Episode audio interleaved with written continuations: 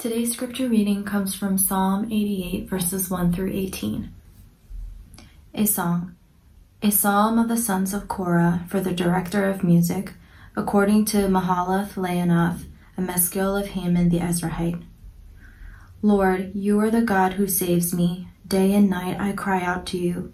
May my prayer come before you. Turn your ear to my cry. I am overwhelmed with troubles, and my life draws near to death. I am counted among those who go down to the pit. I am like one without strength. I am set apart with the dead, like the slain who lie in the grave, whom you remember no more, who are cut off from your care. You have put me in the lowest pit, in the darkest depths. Your wrath lies heavily on me. You have overwhelmed me with all your waves. You have taken from me my closest friends and have made me repulsive to them. I am confined and cannot escape. My eyes are dim with grief. I call to you, Lord, every day. I spread out my hands to you. Do you show your wonders to the dead? Do their spirits rise up and praise you? Is your love declared in the grave, your faithfulness in destruction? Are your wonders known in the place of darkness, or your righteous deeds in the land of oblivion? But I cry to you for help, Lord. In the morning my prayer comes before you. Why, Lord, do you reject me and hide your face from me? From my youth I have suffered and been close to death. I have borne your terrors and am in despair. Your wrath has swept over me, your terrors have destroyed me. All day long they surround me like a flood, they have completely engulfed me.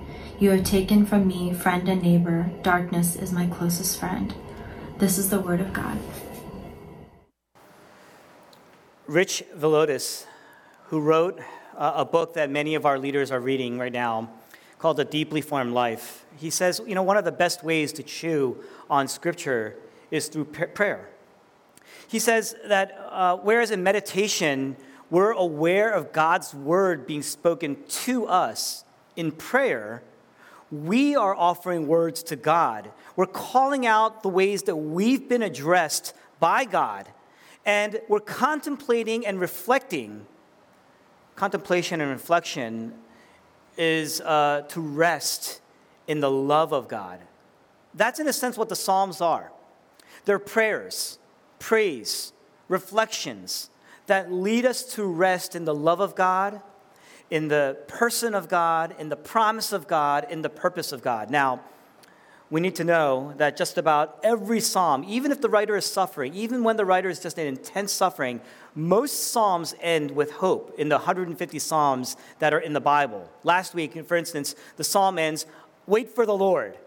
Wait for the Lord. There's hope there. Most of them end that way, but not the psalm that we're reading today. In fact, Psalm 88 is unique in that it's only one of two psalms in all the 150 psalms that exist in the Bible that end without any hope. And yet, through it, we're going to see three things about navigating moments where we are in the darkest place. I imagine that darkness, when we're in dark moments, we're not talking about having a dark part of a day. I'm talking about moments and periods in our lives, stages in our lives where we are just utterly in darkness. One, what does it mean? What does it mean to be in darkness? Two, what do we learn from it? What are the lessons that we learn from being in darkness? And three, how do we apply those lessons? What does it mean to be in darkness? What do we learn from that darkness or the lessons from those darkness? And third, how do we apply those lessons? First, what does it mean to be in darkness? Verse 1, the psalmist, the psalm says, Day and night I cry out to you. Day and night I cry out to you. The author has been praying. The author is in tears, and it's been a while. Verse 15 says, From my youth I have been afflicted. That's afflicted. That's a long time. The writer's been praying, the writer's in tears, but it's as if God has been absent. He experiences silence. And so he's in this world of darkness, a cloud of darkness. There's this thick darkness that is over him. We're not really sure what the circumstance really is, but clearly it's been overwhelming in his life ever since he was a youth, uh, a youngster. Now, verse 2, he says, I, am crying out. I cry out. Verse 3, my soul is full of trouble. In other words, I'm consumed. He even says, I'm dying over here. Verse 4, it saps me of my strength. I can't even get out of bed, in other words. Verse 5, it's as if God has forgotten about me. I'm cut off. Verse 6, I'm going to paraphrase, basically saying, I'm going through hell. Verse 7 I sense your wrath. It's crashing over me, wave after wave after wave. Yet, because we have no idea what the problem is, we don't really know what was going on in his life, we can apply this psalm generally in our lives. What does that mean? There are times when things are so bad there are times when life is such a struggle, you can't even get out of bed. You're just crawling on the floor. Day and night, you are drowning in darkness, in tears, and you're doing it alone. You're alone, whatever the circumstance is in our lives.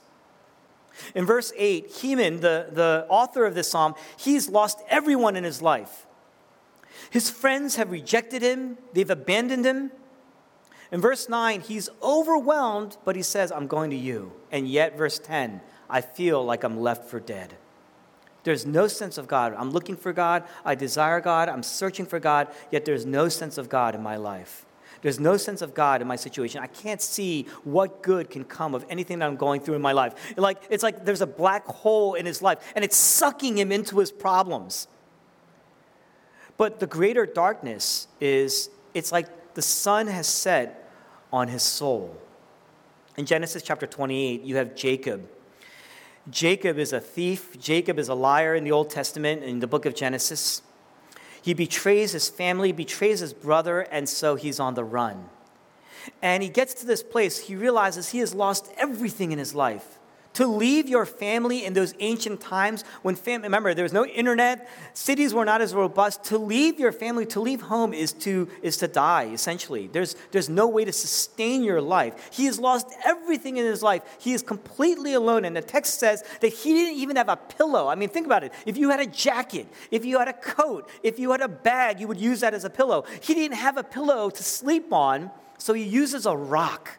He has absolutely lost everything because, and, and this is all happening as, as the text poetically states that the sun has set. But really, the tone of that text, it implies as if the sun has set on Jacob's entire life. That's what we're seeing here. This man is doing all the right things, though. He's not running. He's doing all the right things. He's going to God. He's praying. This is Heman or Haman, Haman the Ezraite. In other words, he's a religious person. He's recognized as a religious person. He's a good person but he's got no real sense of God's presence in his life. You know what that means? It's dangerous. You can go to church, you can worship, you can have a great reputation as somebody who is in the church. You can pray, you can seek God, you can desire God, want God, search for God, and yet be consumed in a world of darkness for a very long time. It's a hard truth, and yet it's still true. The Bible doesn't mince that. That's what it means to be in darkness. Now, what do you learn from that? What are the lessons that we can still draw from times of darkness? I mean, has God truly abandoned this man? Has God truly abandoned us in our darkness? There are several lessons we can learn. I'm just going to walk through three quick lessons. One, you can go to God as you are. You see, when you suffer trauma, you process, you tend to process your entire life through that trauma. Paul Tripp, uh, noted author, we quote him often, uh, very gospel centered uh, preacher. He says, most of the time our lives shrink to the, to the size of our problems. Our lives, our perspective in life shrinks to the size of our problem. Our world shrinks to the size of our problems. Look at this psalm. This man doesn't mince his words at all, regardless, anywhere. He doesn't try to control his motions in this text. He's given up all formality in his dialogue with God in his prayer, especially in the last third of the Psalms. It, uh, you see a crescendo, and this man, he just starts to pop off, right? He almost stares God down. He's looking God down. Verse 10 Do you show wonders to the dead? Do the dead rise up in praise? Verse 11 Is love, is your love declared in the grave? Is your faithfulness declared in destruction? Wow. Verse 12 Are your wonders known in places of darkness, or your righteous deeds in a land of oblivion? In other words, he's saying this. You know, you are supposed to be a loving God, a faithful God. You say you are a powerful God, and yet here I am. I'm dead and I'm ruined. I'm in hell. Don't you see that? I mean, do you even want me to praise you? Because dead people can't praise you, you know. No, you don't want that? Then where are you? Verses 13 to 15, he says, you know, I've been praying for a while, but you've hidden your face from me. To hide your face, it implies intimacy, right?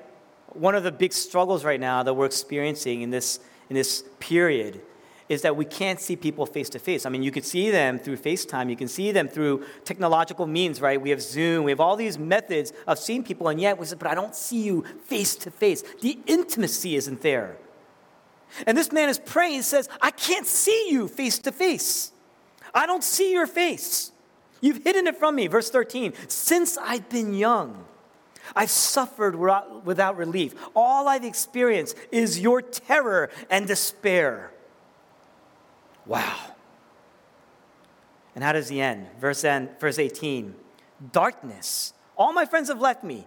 Darkness is my closest friend. In, in Hebrew, it's actually even more poetic than that because the psalm actually ends with the word darkness. So you have 18 verses, and they're crescendoing into a world of understanding this man's experience, and he ends with darkness. He shuts the door on it. The word darkness appears three times the first third in verse 6, the second third of this text in verse 12, the third third in verse 18, the beginning, the middle, and the end. In other words, the author is surrounded in a cloud of darkness. His life is characterized by darkness in almost like the three acts of this psalm. So, why is it here? This is the lesson. You can go to God as you are. You're going to be thankful that this text is in here because, look, as dark as things are, as hopeless as this man views through his lenses, we don't know what he went through. He's still praying. He's still going to God. He's still praying to God. This psalm is in the Bible, which means what? God has heard him. God has heard him. This is why it's important. Now, think. When you're around people I mean, I'm a pastor, I'm around, I'm around people who grew up in the church pretty often. And uh, people tend to be very informal with each other when, they when they get to know each other. Some people, you, we call them, you're, you're savage, right? Some people are like that. But the moment you see those people start to pray, they almost change their posture. They sanitize their words, they sanitize their prayers.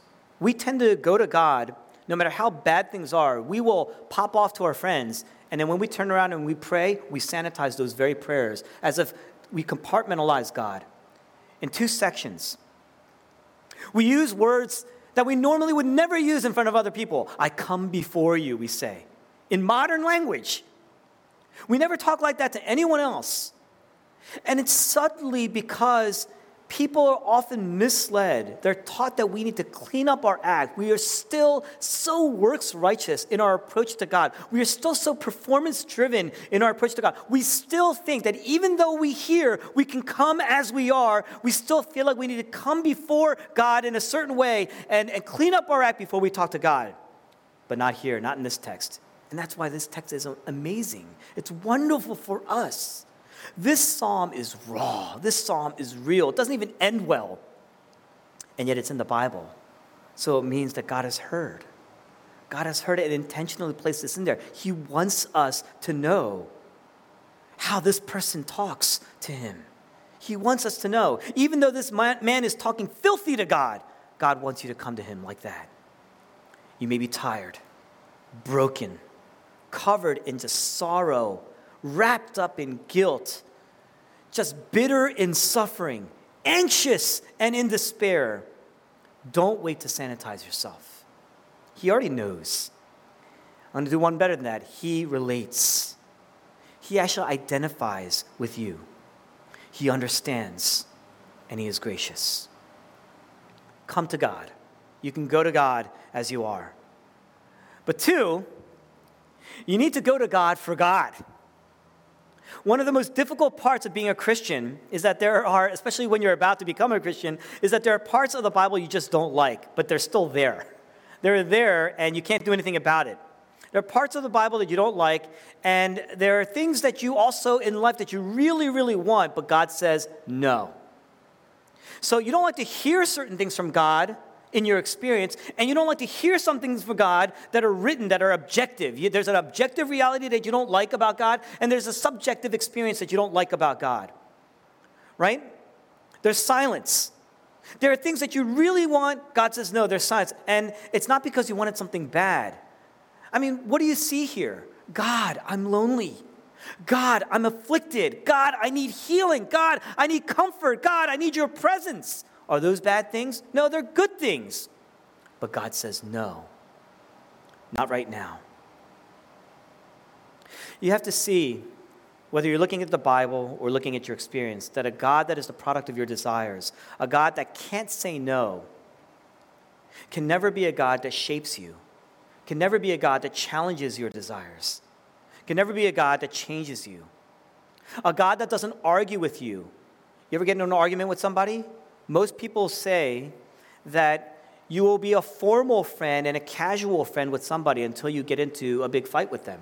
Once you start to argue with them, there are downsides to arguments, right?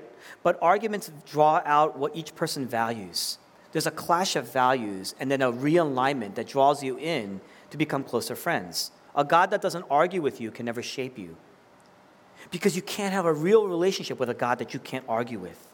If, a God, if, if your God is a product of all of your desires, that God will never be able to challenge you or shape you in your desires. You see that? That kind of God will never be able to save you. We often go to God for things. We go to God for comfort. I want a home. I want that neighborhood. We often go to God for wealth. I need that job. Will you pray for me? I want that job. Will you pray for me? I need that promotion. Will you pray for me? I'm going through a test. There's, there's a big test in my life right now.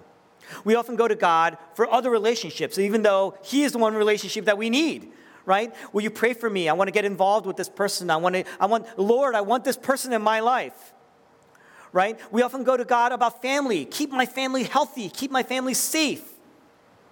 But wisdom, the wisdom of this psalm is we need to go to God for God, even when He says no. No matter what you're going through, no matter where, what you're experiencing, no matter how bad it is, no matter how you feel, you got to go to God for God. Thirdly, now think about this. Your darkness, then, your darkness is compounded by God saying no in, in this intense desire for relief that pulls you into seeking and questioning God's presence in your life. Your darkness reveals what you actually go to God for in the first place. Because when you're in darkness, everything about your relationship with God starts to feel very rote, very, very uh, mechanical, like work. What's the point of praying? He doesn't hear me anyway. What's the point of going to community group? I'm just not there. I don't feel this desire to be there. And Even when it's over, I don't feel like I gained anything from it. What's the point of giving? I don't have. That's what I'm praying about. What's the point of church? There's nothing encouraging that I can draw from it. Why go to God at all? And the answer is you're asking those things because you never went to God to get more of God in the first place. You went to God for things. You're going to God for things. There's a cost benefit analysis that's taking place in your brain, but really more so in your soul. And it's not working out. It doesn't compute, it doesn't calculate right. How do you know? Darkness. When you suffer and God seems silent and absent, when you pray and you serve and you're, you're part of community, but you're still hurting, and it doesn't address the deep need, the deep rooted desire or need in your heart, and that's causing the darkness in your life, and there's no answer. When you lost the comforts of your life, and I don't want to denigrate the losses that people experience, especially in this season. But when you lose the things that you love, when you lose the people that you love, in fact, most of us, when you first go to church, when you first go to God, how does it start? You try to worship you start to pray, you start to give, you start to obey, you start to take part in community, community groups, and, and outreach, and things are going very, very well. And, and there's this almost overwhelming emotional experience, uh, what people call a spiritual high that, that seems sustainable. It goes for seasons sometimes, but then trouble starts to hit, and then another wave of trouble, and then another wave of trouble. And you see this psalm starting to play out in your life because this psalmist says, wave after wave, there's trouble and suffering and despair in my life life. And then you start, your heart starts to do this cost benefit analysis, and you start to say, What's in it for me? What have I gained from them? This is for the birds. What, what am I gaining from this? God expects me to pull through for Him, and yet He has not once pulled through for me. Your suffering is a crucible in which the extreme pressure of suffering and despair reveals areas in your life where you go to God to use God, not go to God for more of God. Where you go to God because there are other things that you really believe you need. There are other things that you truly value more than God. It reveals these things.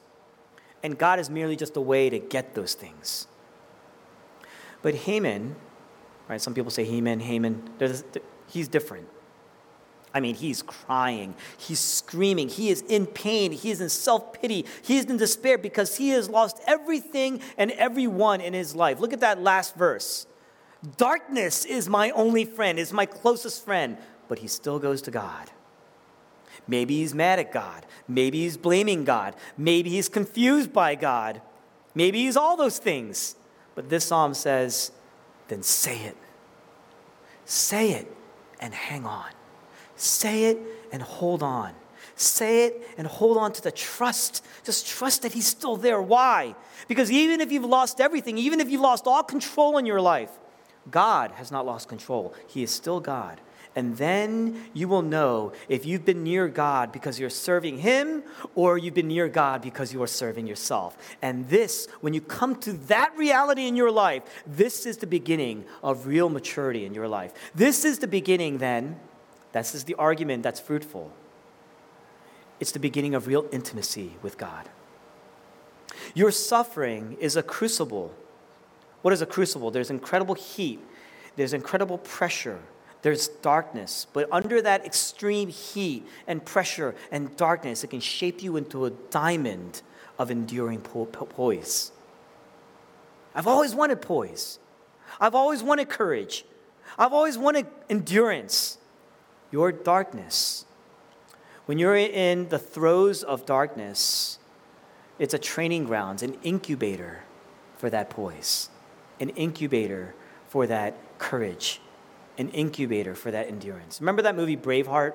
In the beginning of Braveheart, uh, if you don't know Braveheart, you should watch it. It's about three hours of investment of time, but well worth it. You learn history, you learn, you see love, there's romantic, there's comedy, there's everything, and there's war. You got everything in that movie, right? Uh, in that movie, you have a young William Wallace in the beginning who wants to go to war because his father and his brothers are going off to war. They're fighting for freedom. And he goes, and he, he, he's basically sitting on his horse, and his father says, uh, What are you doing?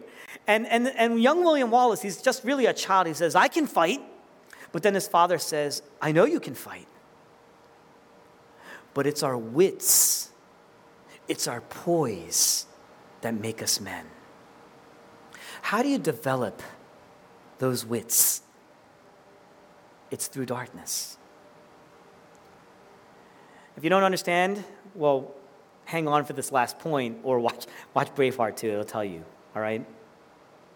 How do you apply these lessons? Let's face it real darkness always feels like it's over. It always feels like it's final. It always feels like we're at the end point. It's hard to see any light. The psalmist here says, I'm abandoned, I've been rejected, you've left me for dead. And yet, he's not really, and yet, we're not really. See, Haman, he is, he is the leader of a group of musicians and songwriters that were appointed by King David. And so he was a great man. That great religious man, he is the one that wrote this song.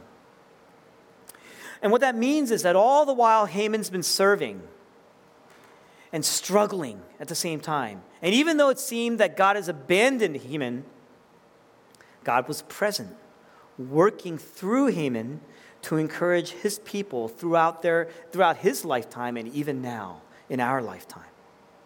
What that means is that Haman's darkness became songs that shaped people for thousands of years. God never abandoned him, but was working through that suffering to build his church. And if you remember these lessons, you can go to God as you are. You go to God for God and that suffering is a crucible, that darkness is a crucible that reveals the moments and the areas in your life where you actually go to God for things more than you go to God for God. When you apply these lessons, if you remember these lessons that come from your own darkness, you will trust that God has not abandoned you. And we know this because when you look to the cross, what do you see? On the cross, there was darkness. There was a physical darkness that came over the entire land when Jesus was being crucified. But on the cross, there was the ultimate darkness that Jesus himself and only Jesus was experiencing, and only he could experience, and only he would be willing to experience. Because on the cross, he cries out, My God, my God, why have you forsaken me? And what he's saying there is, This is the ultimate darkness. It's as if the sun has set on the land, but the sun has set, truly set on my soul. You see, Haman suffered a mere taste of that darkness. And he thought, just a mere taste, a small glimpse, and he thought, my life is over. But God made him great. God, remember, God remembered Haman, and as a result, we all remember Haman through his suffering. And he was still able to go to God. And God actually did hear. God was still present in Haman's life. But Jesus Christ suffered and endured the ultimate darkness that Haman, he only experienced a glimpse of, a taste of. I mean, Haman says, You've taken away my closest friends. You've cut me off. I'm in the deeps of darkness, the depths of darkness. I'm experiencing your wrath, wave after wave. Does that remind you of somebody? Jesus Christ was betrayed by his closest friends. Isaiah 53 says Jesus Christ was cut off from the land of the living. In fact, he was so cut off, they, they acted out these kind of experiences. They crucified him outside of the city. The city is where the life was, the robustness of life. They crucified him outside the city. He was cut off from the land of the living. And on the cross, the wrath of God was being poured out on him as a penalty for our sins, all of our sins. In other words, he was experiencing, when he says, My God, my God, why have you forsaken me? What he's saying is, I'm getting everything right now that my people deserve. I've been cut off. I'm in the darkest depths. I've lost everyone, including you, the center of my joy. And so, as a result, because I'm completely separated from God, what is that? He's experiencing hell on the cross. I'm in hell, in a sense. As God the Father turned his face away, and yet, do you see? Even in his deepest despair, even in his darkness, even in the depths of his darkness, he has lost everything. He has lost the intimacy of God the Father himself. Yet he says, My God, my God. Jesus went to God not for things. Was he crying out for relief? Was he crying? In fact, he was denying relief on the cross, if you read the Bible. Was he crying out for things? He willingly sacrificed all things. He, is, he left the Father's throne above and emptied himself of all but love, so the hymn says. He was crying out for more of God, even after he lost God. To the end, Jesus processed his suffering, his hell, his cross through prayer. Even as he was being rejected and forsaken by the Father. Why? So that you so that I, so that we can be remembered by the Father, so that we can go to God and be heard. Jesus, aban- Jesus Christ was abandoned on the cross that you would only taste that rejection at times in, in your life, but you will never, ever be truly abandoned. And even though Jesus suffered the ultimate rejection, the ultimate wrath, God demonstrated his love for us on the cross his forgiveness, his faithfulness, and his presence. He will never abandon us. That's the promise. Every time you think, is God there? Look to the cross, and you'll know that God is present in your darkness. In your darkness. The Son bled and died for us. He took on the ultimate darkness in his suffering, in his suffering, in his darkness, so he can be present in your darkness. Which means that God then can use your suffering. I mean, God was silent before Jesus. God allowed him to suffer. Why? So he could work through that suffering and not only exalt Jesus, his son, for having fully obeyed and accomplished his work, but he accomplished salvation. That work was an accomplishment of salvation for his people. And if God can do that, do that through Jesus' suffering, in his silence, he can truly make you great. In yours. In a sense, then, verse 18 gets turned on its head. Darkness can be your friend. And I'm not saying that lightly, I've been there. But it's not because God has demonstrated uh, his, uh, his uh, over presence by giving you things that you want in that moment. It's because through that silence, there's a deeper reality that you see about yourself and about God's love for you.